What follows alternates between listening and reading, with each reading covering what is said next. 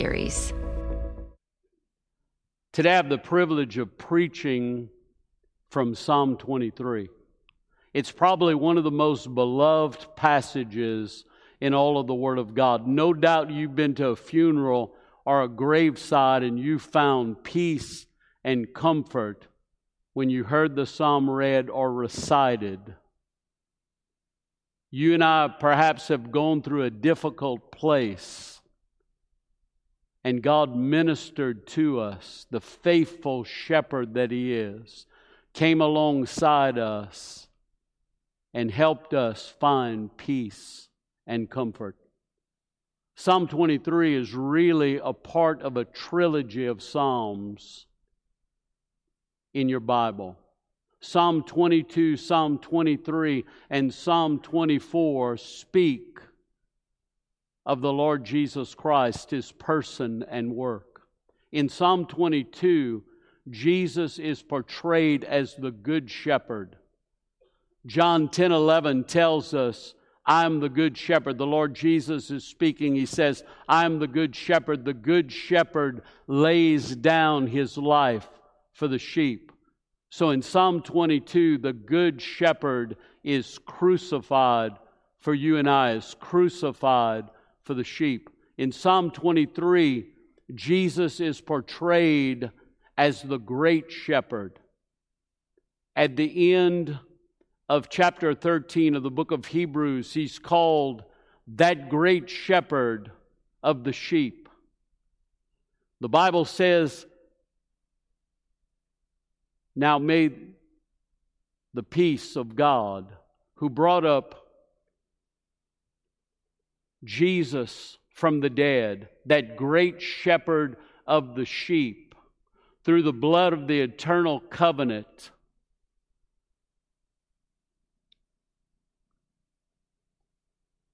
make you complete in every good work to do his will. And so it's the idea that the great sheep is the shepherd of the sheep of the great shepherd is the shepherd of the sheep and he cares for the sheep. In Psalm 24, he is the chief shepherd. And in 1 Peter 5 4, it says, Now when the sheep, uh, the, the chief shepherd appears, you will receive the unfading crowd of glory. And so in Psalm 22, he's the good shepherd who lays down his life for the sheep. In Psalm 23, he's the great shepherd who cares for the sheep. And in Psalm 24, he's the chief shepherd who is coming for the sheep. And aren't you glad these Psalms highlight the person and work of the Lord Jesus Christ? He came to lay his life down. He cares for us during these days, and one day he's coming again. And when he comes again, the Bible says you and I will receive an unfading crown of glory. And so thank God for the person and work of the Lord Jesus Christ. Now, as we approach this psalm, let's look at several questions. The first question is this Who wrote Psalm 23? The answer is David, the shepherd king, wrote Psalm 23. And I believe David was uniquely qualified to write this particular psalm because David was a shepherd. What do you mean? He knew sheep and he knew shepherds. And so God used him not only to write this psalm, but all of the trilogy Psalm 22, Psalm 23, and Psalm 24. He spoke prophetically in Psalm 22. He spoke about the faithfulness of God to care for his people in Psalm 23. And in Psalm 24, he talked about that great shepherd, that chief shepherd that is coming again for the sheep. David wrote Psalm 23. The second question I want to ask is when was this psalm written? We actually don't know when the psalm was written. Some Bible scholars say that David wrote this psalm as a young shepherd boy. They picture him on the backside of the desert tending sheep.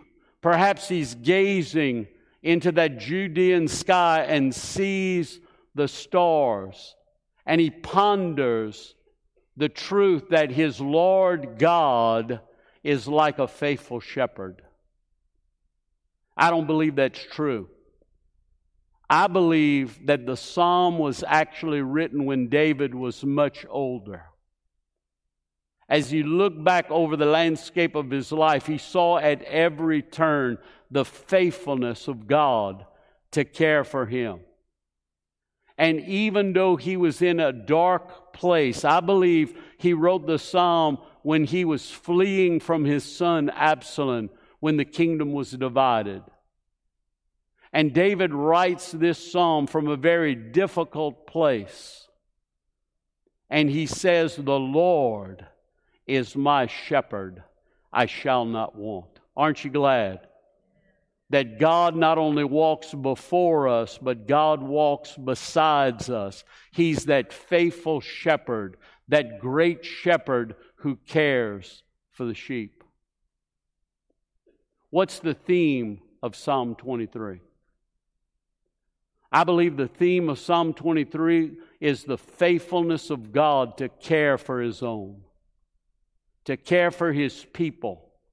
That faithful shepherd is a God who cares, who provides, and who protects. If you have your copy of the Word of God, and I hope you do, turn if you would to Psalm 23. And while you're turning there, I'll remind you what the old Scottish pastor said from the glen to the gorge to the glory, our faithful shepherd cares for us. When you get to Psalm 23, say word. Psalm 23 The Lord is my shepherd, I shall not want. He makes me lie down in green pastures. He leads me beside the still waters. He restores my soul. He leads me in paths of righteousness for his name's sake. Look at verse 4. Even though I walk through the valley of the shadow of death, I will fear no evil, for you are with me. Your rod and your staff, they comfort me. You prepare a table before me in the presence of mine enemies. You anoint my head with oil. My cup overflows. Look at verse 6. Surely goodness and mercy shall follow me all the days of my life, and I shall dwell in the house of the Lord forever. During our time together, here's what I want you to see. I want you to see the faithfulness of our God to care for His own so that you can rest in Him, the faithful shepherd. Let me say it again. I want you to see the faithfulness of our God to care for His own so that you and I can rest in Him, the faithful shepherd. Let's go to God in prayer.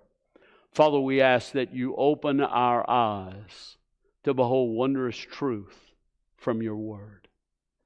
God, I pray that as I open my mouth to speak your word, that you'd give Holy Spirit power and unction to not only proclaim the Word of God, but to apply the Word of God. And we ask it in Jesus' name and for His sake. Amen.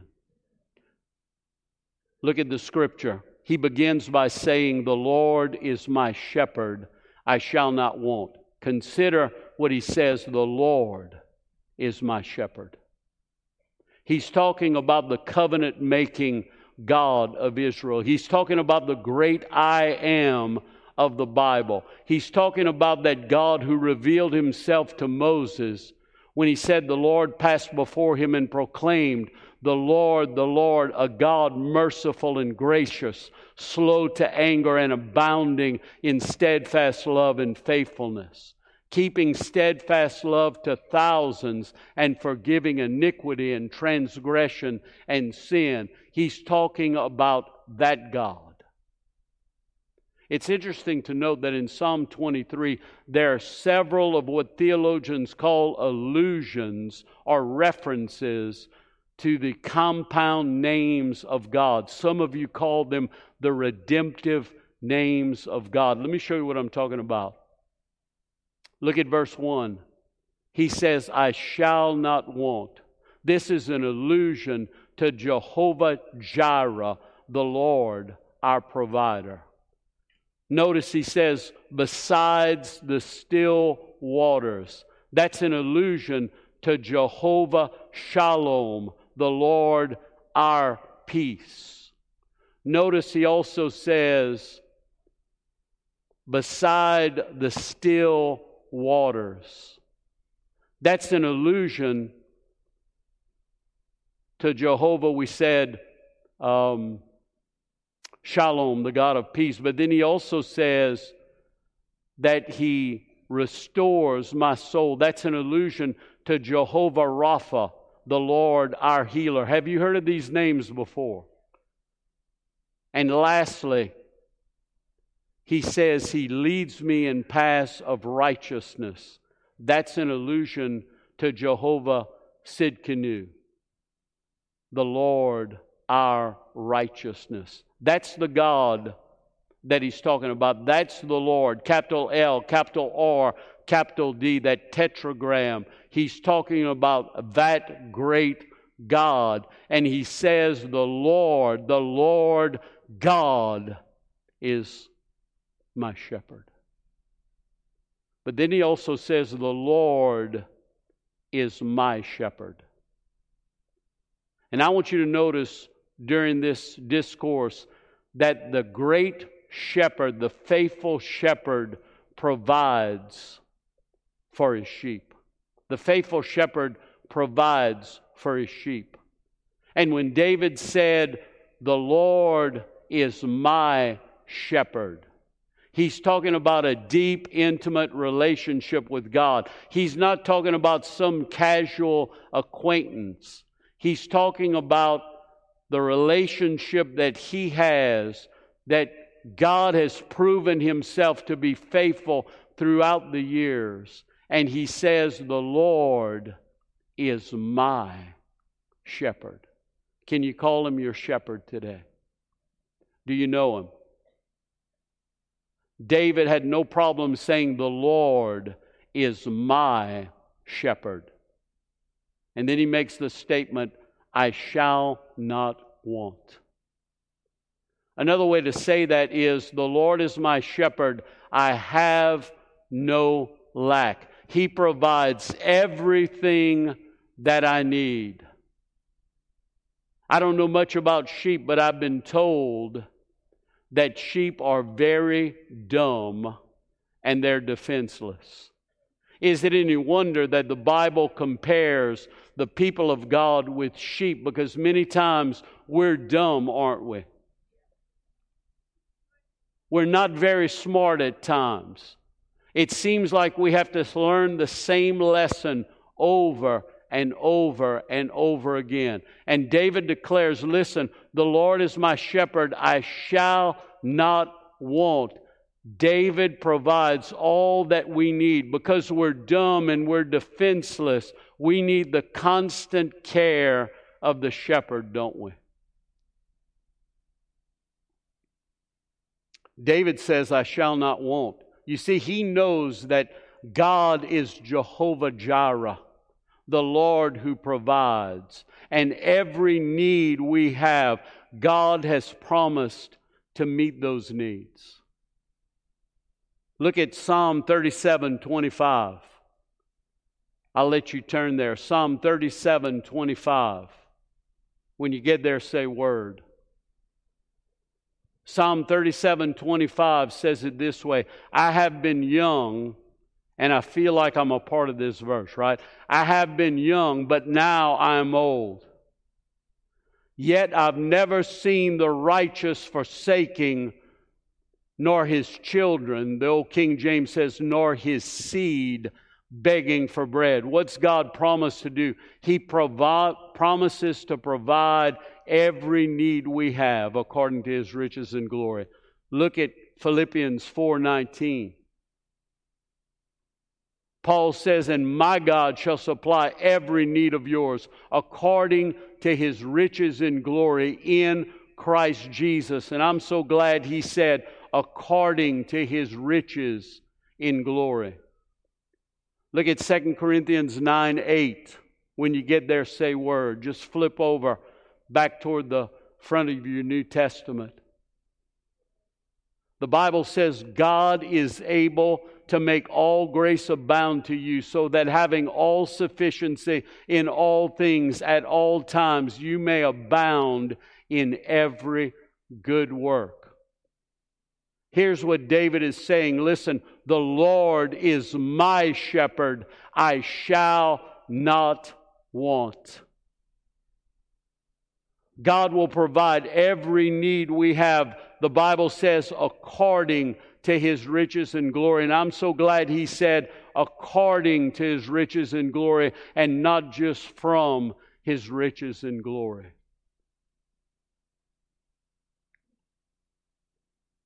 What's he provided? Well, he makes me lie down in green pastures. He leads me beside, and that word leads means he gently leads me beside still waters. He restores my soul. Listen, when we're anxious, when we're depressed, we can go to our great shepherd. We can go to our faithful shepherd and listen, he restores our soul.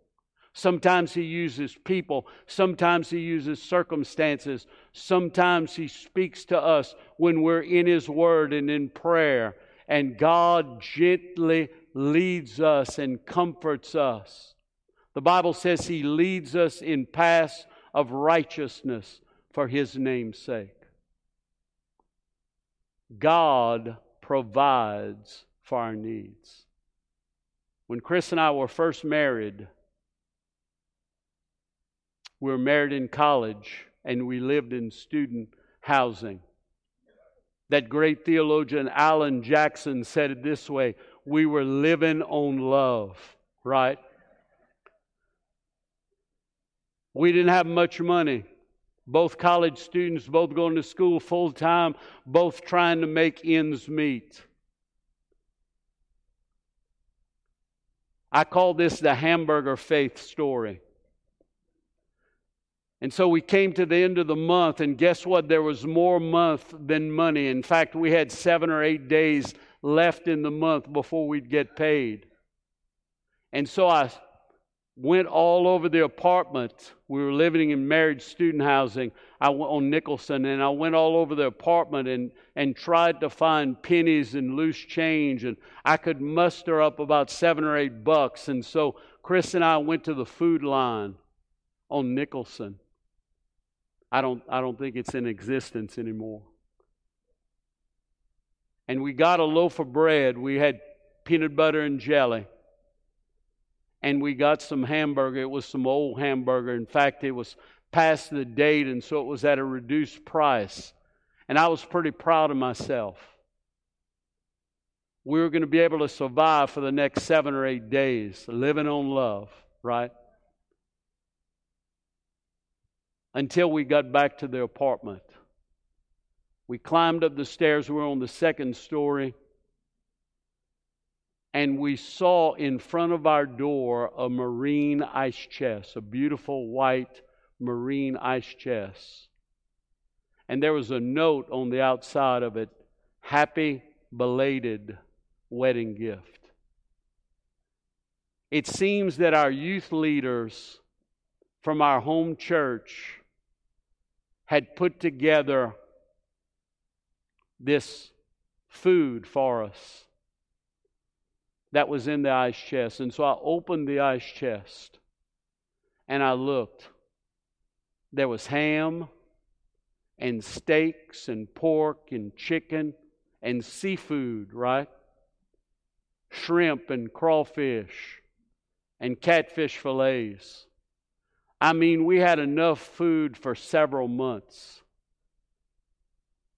And I looked at Chris and I said, You know what? The Lord is teaching me something. Why are we living as paupers when we're children of the King? And He wants to provide every need that we have according to His riches and glory. And so the faithful shepherd not only provides for his sheep, but the faithful shepherd protects his sheep. Look at verse 4. The Bible says, Even though I walk through the valley of the shadow of death, I will fear no evil, for you are with me. your rod and your staff, they comfort me. In verse 4, there's a transition. David seems to go from talking about God to talking to God. He changes the pronoun. Before, he used he, but now he's using you. And here's the difference. Instead of David seeing the faithful shepherd going before him, he now see the faithful shepherd walking beside him. Notice the transition. He makes me lie down in green pastures. He leads me beside the still waters. He restores my soul. He leads me in paths of righteousness for His name's sake.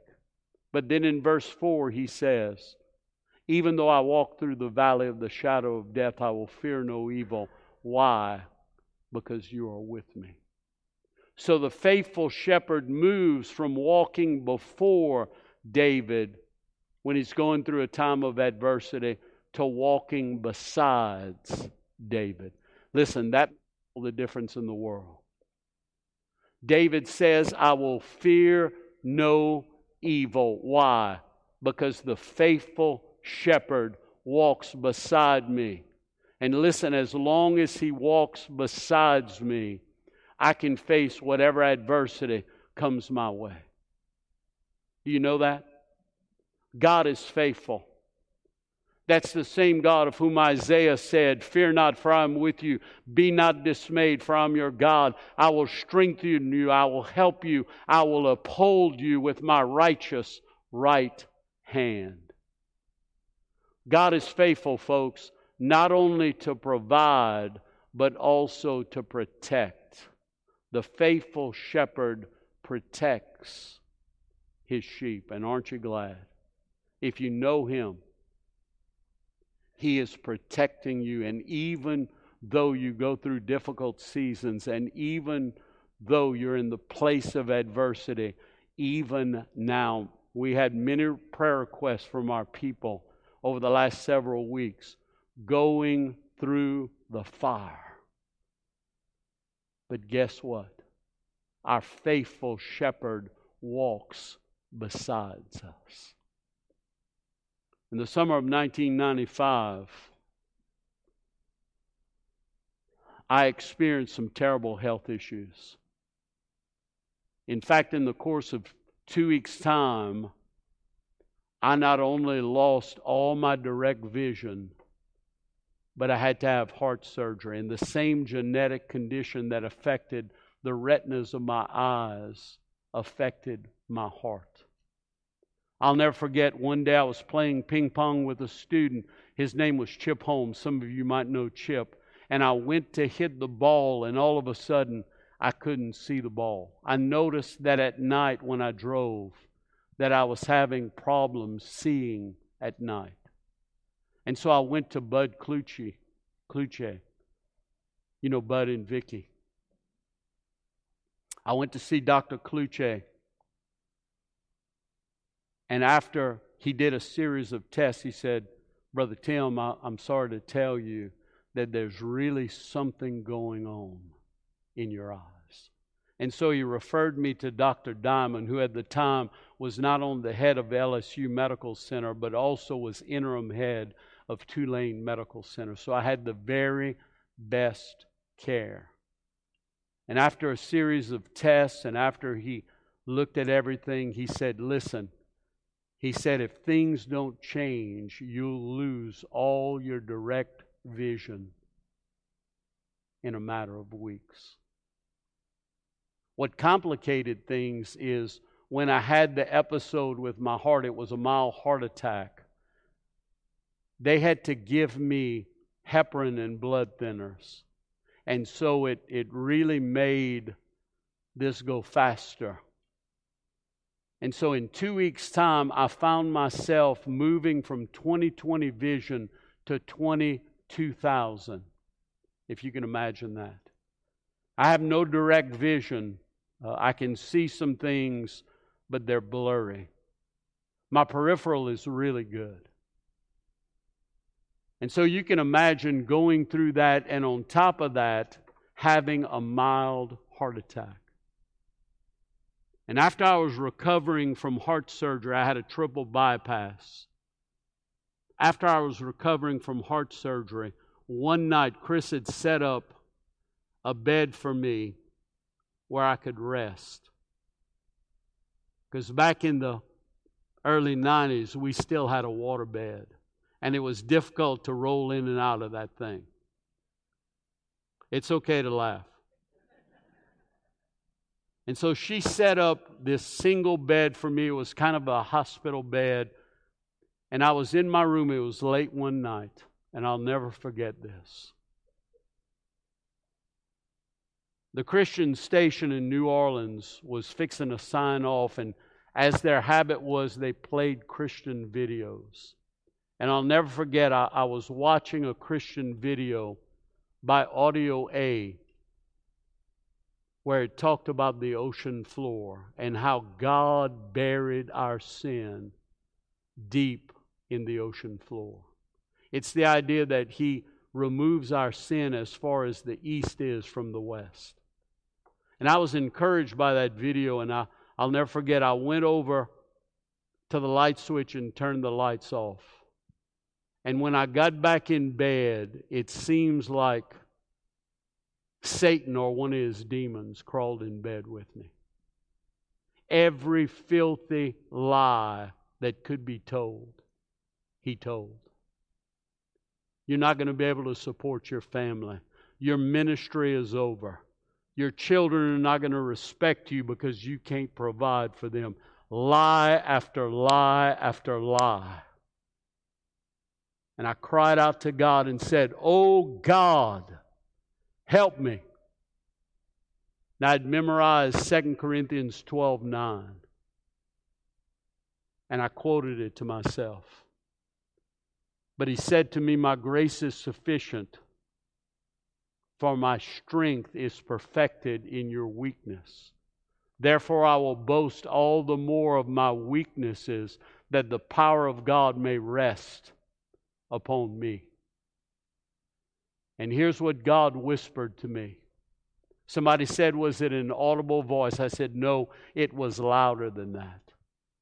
He said, If you'll be faithful, watch what I do. And it seemed like I heard say, uh, God say, I got this. I don't know whether or not God says, I got this, but that's the message I heard. He said, Listen, if you'll be faithful, I'll meet every need that you and your family have in the days ahead.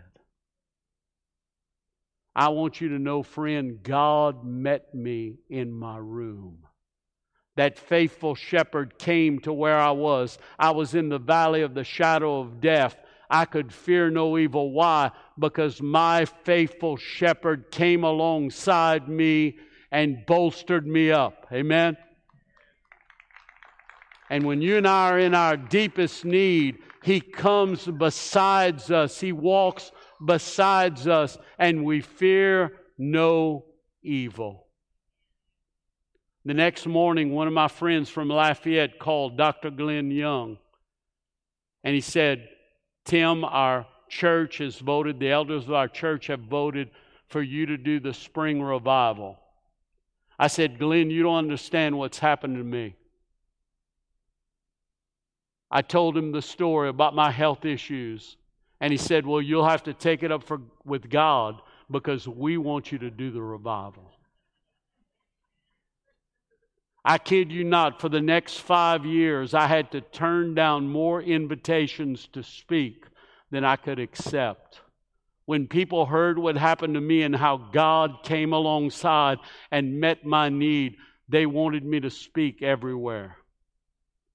And since that time, being blind, I've been to nine foreign countries and 25 states to preach the gospel of Jesus Christ. Isn't God good? Not bad for a blind boy from the bayou, amen? It's not about me, it's about God, about the faithful shepherd who comes alongside to walk with us through the deepest valley. Let me encourage you. If you're going through a rough patch, if you're in a difficult place, rely on the great shepherd who cares for you. If you'll trust him, he'll come alongside you and meet every need you have according to his riches in glory. Look at verse 5. You prepare a table before me in the presence of mine enemies. You anoint my head with oil. My cup overflows. See, the message is clear. Our faithful shepherd provides for us even in the midst of adversity, and he protects us even in spite of the adversity, tough times, and difficult situations. Turn to him, trust him. David closes out this psalm in verse 6. I want you to look at it. And it's like David is declaring this before the Lord. It's almost like God has given him a promise, and he gives every one of us a promise. And here's what he says Surely goodness and mercy shall follow me all the days of my life, and I shall dwell in the house of the Lord forever. Someone told me sheep need protection from only two things themselves and predators. Is it any wonder that the Bible likens the child of God to sheep? We need that protection, don't we? Many times we need protection from ourselves and those predators that would come after us and try to destroy us or our families. But I want you to know you can rest in the promise of the faithful shepherd. He promises goodness and mercy shall follow his own. And he promises that the sheep of his pasture, you and I who know Jesus Christ, will dwell in the house of the Lord forever. Isn't that a wonderful promise? See, the promise is not only good in this life, but it's also good in the life to come. That's the God we serve, who promises goodness and mercy following us all the days of our lives, who promises us not only provision in this life, but provision in the next. Not only protection in this life when we go through things, but also that security, that assurance that we have that when we die, if we know Jesus Christ, we can spend eternity with Him, experiencing His grace and goodness and mercy. Several years ago, the great actor Richard Burton was honored by the school he went to as a boy. They were in the school auditorium and they were talking about Burton and all his accomplishments, and they were singing his praises.